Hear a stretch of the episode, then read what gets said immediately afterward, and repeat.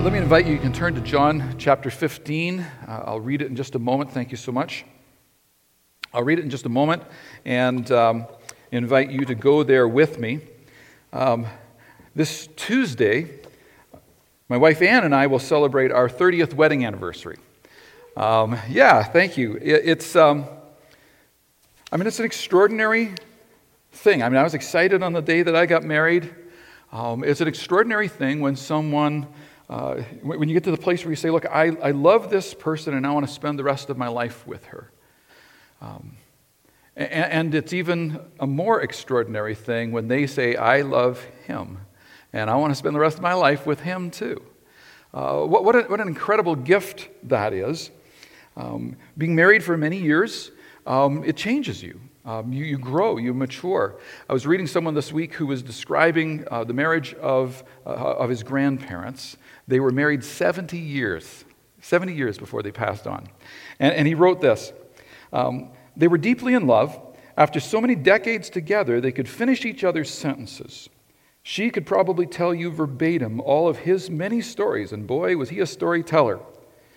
Grandpa could no doubt tell by the tone of Grandma's voice or the tilt of her head what she was about to say to him as well. They felt each other's joys and pains, successes and failures. They always turned to one another, included the other. It would be foreign for one of them to make a plan that didn't include the other. They had lived life together for so long that they truly became one. Now, here's the reality. I don't know if you've thought about this before or not, uh, but Anne and I will be no more or less married uh, on the last day of our life together than we were on our wedding day 30 years ago. Um, on that wedding day, when the minister pronounced us to be husband and wife, we were fully and completely married. Um, legally, we, we had become a new entity, a married couple, a family. Uh, we, we shared a family name. All of our most significant possessions were no longer his and hers, they were now us and ours we became one. And there's a, there's a reason that the Bible uses the concept of marriage to help followers of Jesus understand what it means for us to be united with Christ, uh, to, for the two to become one. And we've been asking some questions about this language over the past couple of Sundays. It started Easter Sunday when we opened up Acts chapter 2 and the apostle heard the apostle Peter's sermon that Sunday 50 days after the death, burial and resurrection of Jesus, 50 days after that first Easter. And we began by saying, well, what were the followers of Jesus talking about immediately after the death, burial, and resurrection of Jesus? What were they talking about? It's recorded for us in Acts chapter 2. And, and, and, then what were they inviting people into? What was the kind of response that, that they were expecting? Peter had said things like um, God publicly endorsed Jesus of Nazareth uh, by doing powerful miracles, wonders, and signs. And he says, You all saw this. Uh, he's talking to the crowd at large that was present. P- Peter told that crowd, they, he said, You are actually responsible for Jesus' death. And, and God was working an extraordinary plan uh, throughout the, the annals of time that was being fulfilled in that moment. And that plan included raising Jesus back to life. And Peter pointed to the followers of Jesus who were there with him that day. And he said, Look, we are all witnesses to his resurrection. Uh, Peter would have gone on to say, like we've kind of got a, a summary of that sermon there. He, he, preached for a long time, it tells us. He would have gone on and he would have said things like, We saw him ourselves. We, we ate meals with him. We, you know, one of our members actually examined the wounds in his resurrected body. And then Peter made this statement. He says, Now he is exalted to the place of highest honor in heaven at God's right hand, and the Father, as he had promised, gave him, Jesus, the Holy Spirit, to pour out upon us. And the us that Peter's referring to here are the disciples, they're the followers of Jesus. And it kind of it prompts this next question that we began asking last Sunday. What is this thing that Peter is inviting people into? Last Sunday, we began to explore that us question, the, the what is the church question. Uh, Peter was involved inviting this crowd to come and join the us. And when Peter, when they heard what Peter said about Jesus, they cried out and they said, What are we to do? And Peter replied, He said, Repent of your sin and turn to God and be baptized in the name of Jesus Christ for the forgiveness of your sins. And, so, to understand the us, to understand the church, uh, to, to better kind of get what is this Peter's describing, we've gone back to the words of Jesus that he spoke just before his trial and execution. We've gone back to the words of Jesus, uh, particularly those in John chapter 14 to 15. It's often referred to as Jesus' farewell address. What was Jesus describing as it relates to what Peter was describing on the other side of the cross. What does it mean to step out of the crowd and to become a disciple of Jesus? What does it mean to follow Jesus? Uh, so, so we've been asking, like, is it analogous to, analogous to membership? Like, I take out a membership at Costco.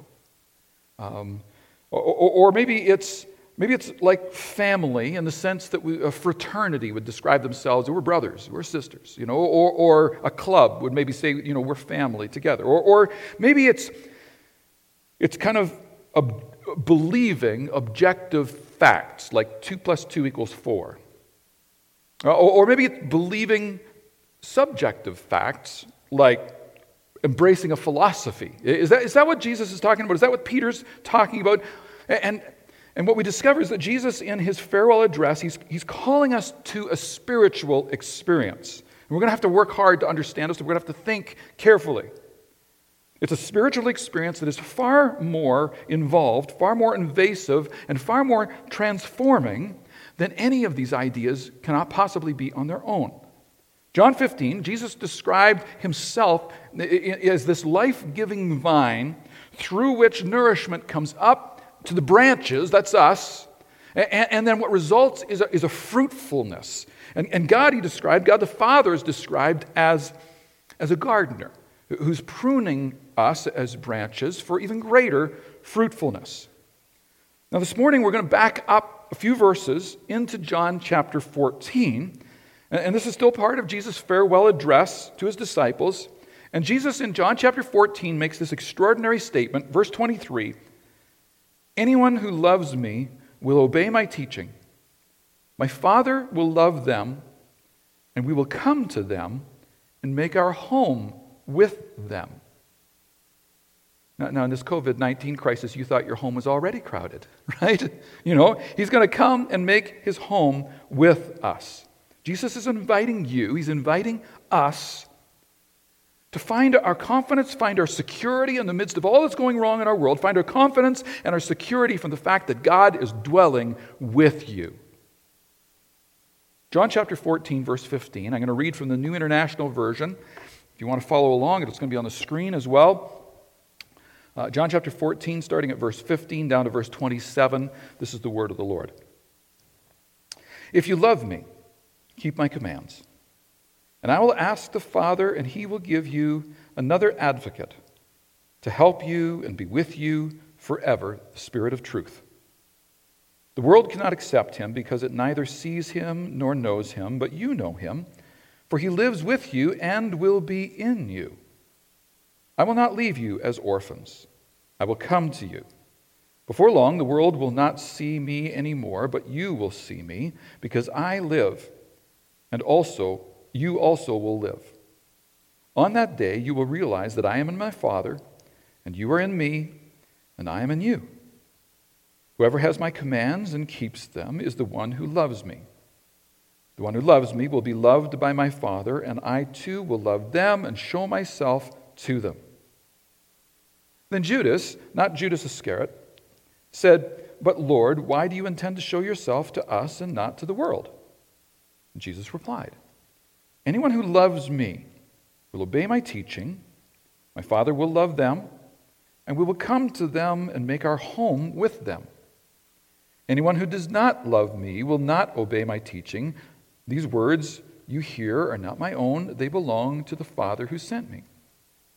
All this I have spoken while with you, but the advocate, the Holy Spirit, whom the Father will send in my name, will teach you all things and will remind you of everything I have said to you.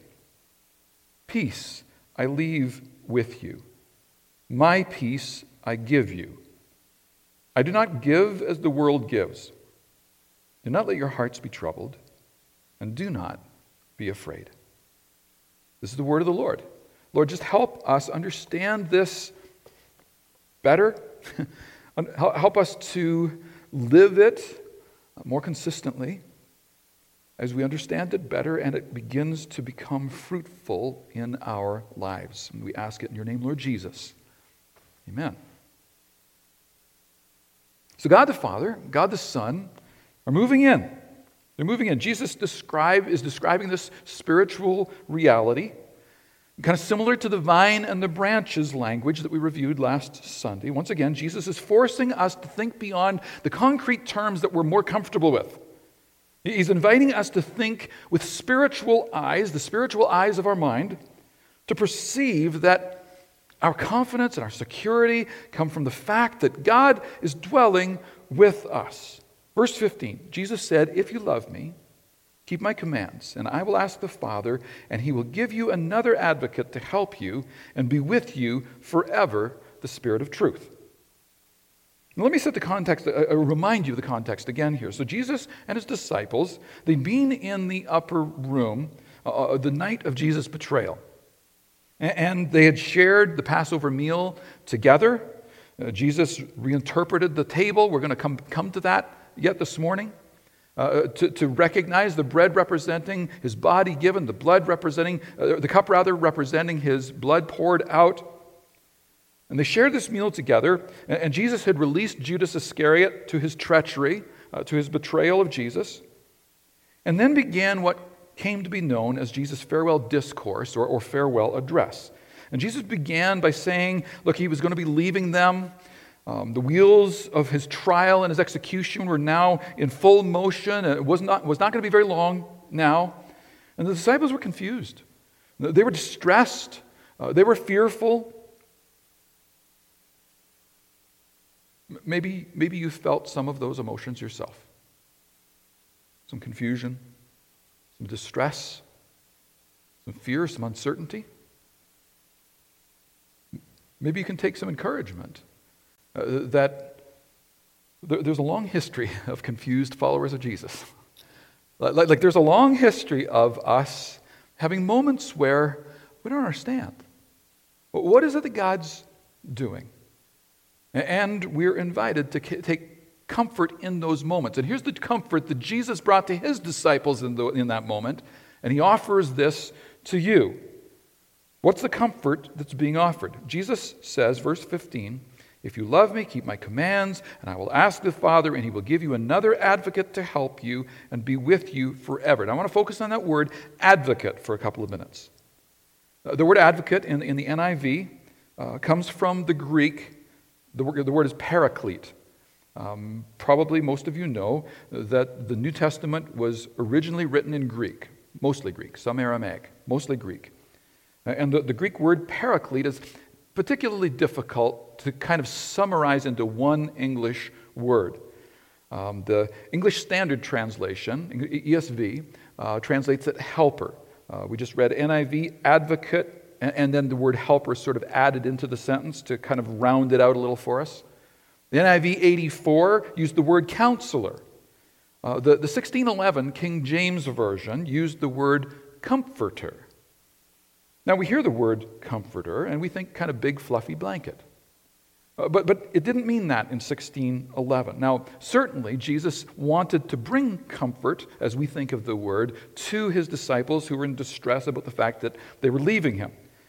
But that's not what the word really meant in 1611. In, in, 1611, when the King James translators were translating, you know, paraclete, and they decided to use the word comforter, they were influenced by the Latin, which is forte. Forte, comforter, forte, okay? Uh, which means strong, powerful. Uh, it, it, means firm, steadfast. It's got this idea of courageous, brave, and bold. So when they put, put the word comfort in there, or comforter in there, they, they, taught, they meant one who would strengthen and invigorate and embolden. That, that's the idea.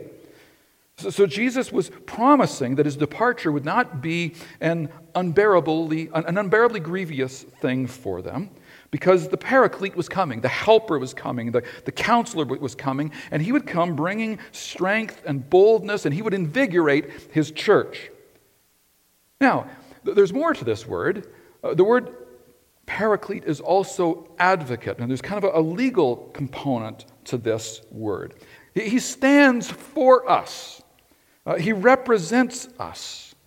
Uh, he, he communes the benefit of Jesus to us. Uh, he communicates the love of the Father to us. He communicates the forgiveness of the Son to us. Jesus in verse 17 would describe him as the Spirit of truth. And so all these words begin to broaden our understanding. What is it that Jesus is promising here? What is it that Peter in Acts chapter 2 was hearkening back to when he said, Come join us? Who is the us? What is this promise that is there? Well, Jesus is promising God with us advocacy, help, counsel, comfort, encouragement. But note this Jesus says the Father will give you another advocate a second paraclete, like the first paraclete, helper, counselor, comforter. The implication is that Jesus was the first advocate, helper, counselor. Uh, what, what's being promised is another of the same kind to us. In fact, Jesus said this in verse 18. He says, I will not leave you as orphans, I will come to you. Now, if this starts to get a little confusing, you, you can be forgiven. Uh, but, but follow me here.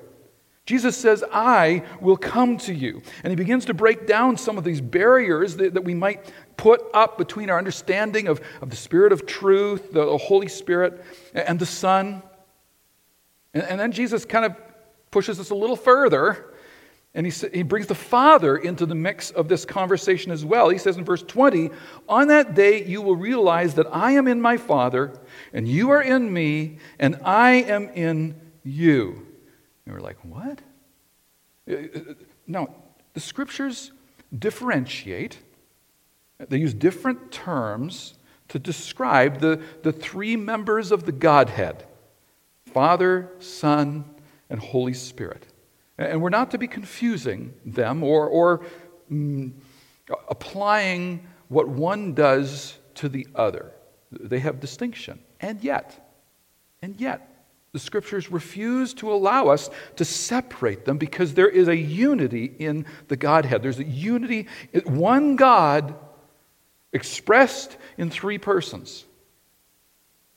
And then, and then Jesus says, and I'm inviting you into this.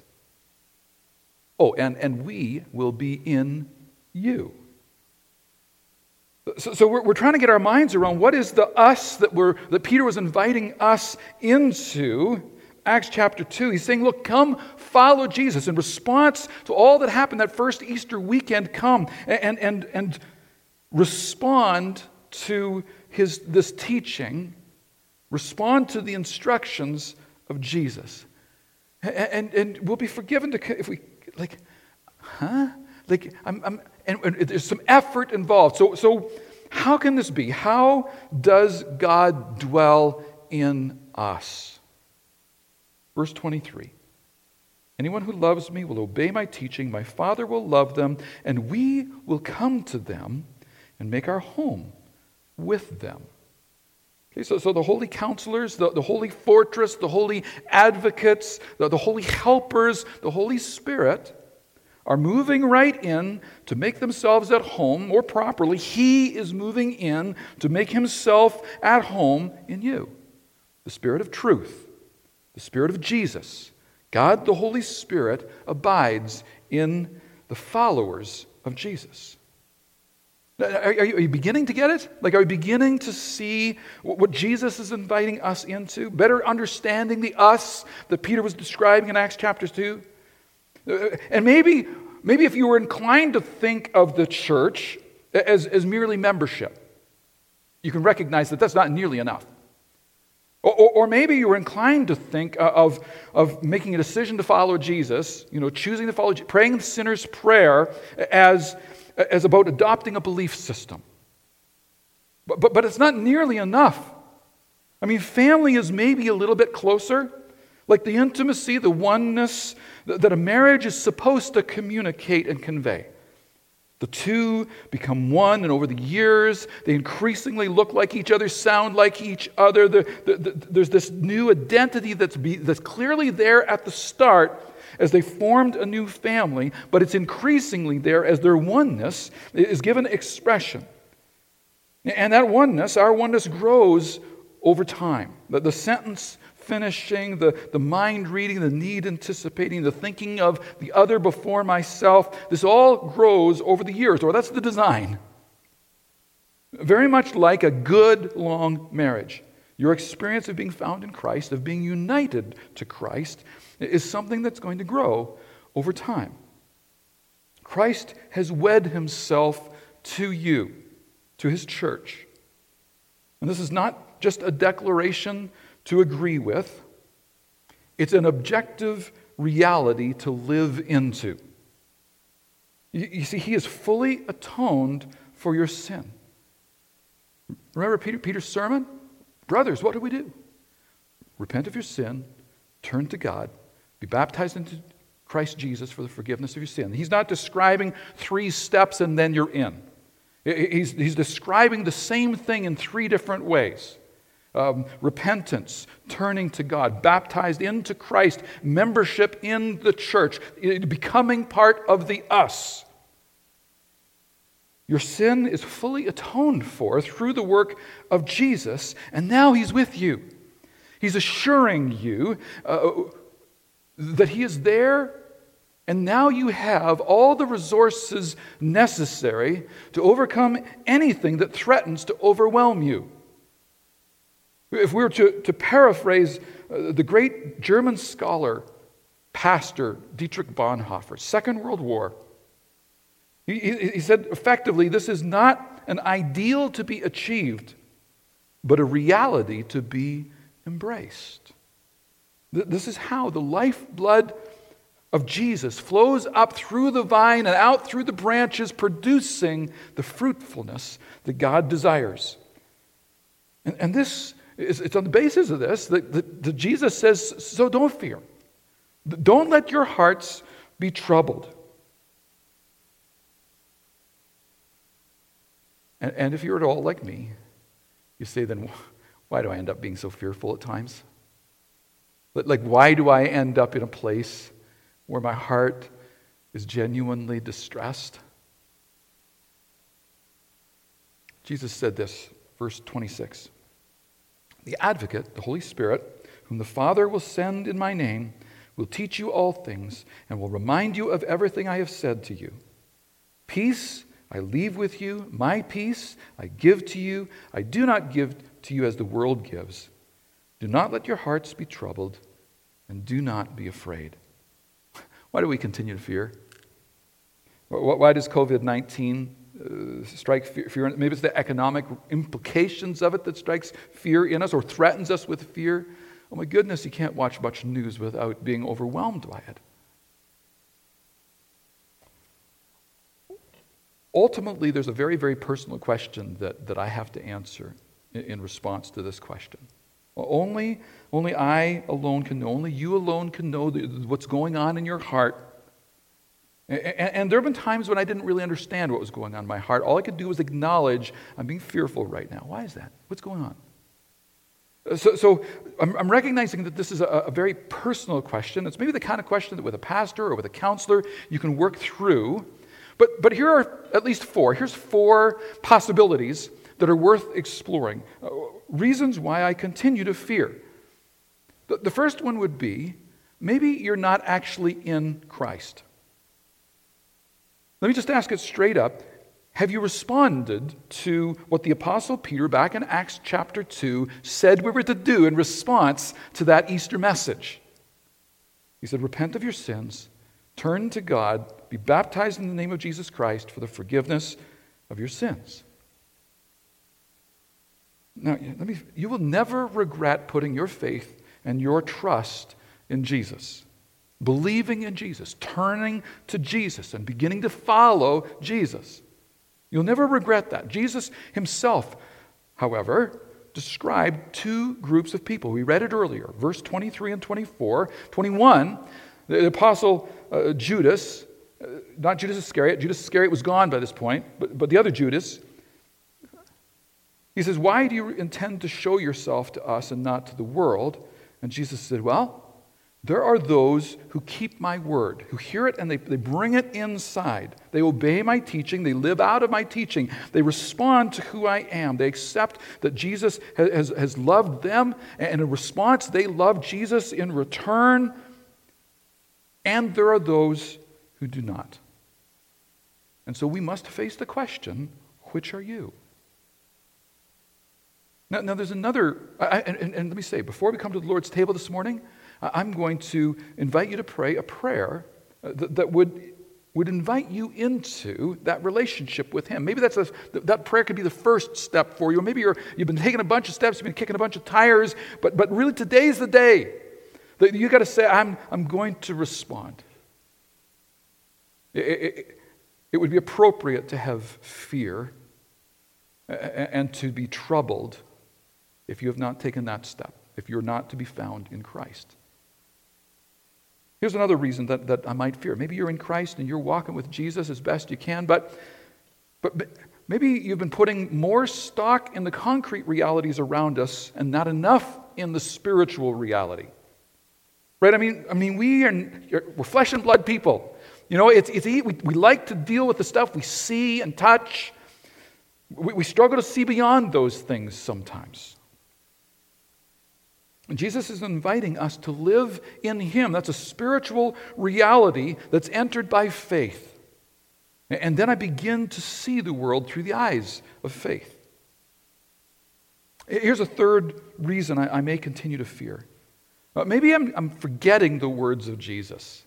Like, like maybe I've not spent enough time reading the words of Jesus. Maybe they've kind of gone in one ear and out the other, and it's time to get more serious about kind of putting the words of Jesus into me. Uh, every, uh, every week, I invite you to memorize a passage of Scripture. Actually, on the bottom of your sermon notes, there's something there that says, Consider memorizing. Do you know what? If, if, if you were, maybe this is a good COVID challenge for you. If you were to memorize one passage every week, um, by the end of the year, you'd have memorized 52 passages. What's more, they wouldn't just be random passages, they would be passages that we have spent time on a Sunday morning unpacking, I'm trying to understand better. And now I'm beginning to put the words of Jesus into me, in order that I would live out of those words in me. Maybe that's a suggestion. Maybe that's a little challenge that, that you would take up in this season. One more suggestion for now. Why, why do I continue to fear? Well, maybe it's because I'm living in disobedience to Jesus.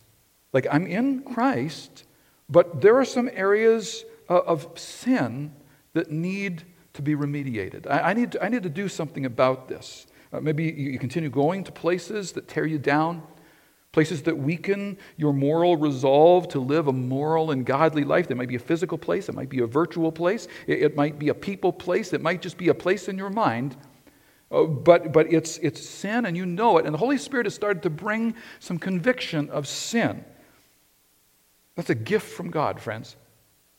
Scriptures tell us that his kindness leads us to repentance. God is patient in how he works. Mercifully, he does not confront me with all of my sin at once. It would, utterly un- it would have utterly undone me.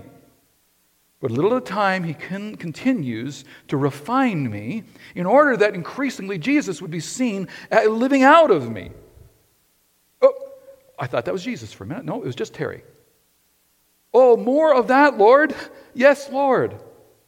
And, and this is His grace, it's, it's His patience. He's working with you. And so when he brings conviction of sin, we need to repent. Uh, Colin did a lovely job of inviting us into that moment uh, a few minutes ago. And, and then, in response to, to saying the words, we then begin to live out of that. We begin to do something different in response. This is grace. Uh, it's not something that we need to despair over, it's actually something that we can rejoice in. In fact, next, next Sunday, we're going to look at the, the blessing of this relationship with God. One of those blessings is joy. But this morning, we're going to come to the Lord's table.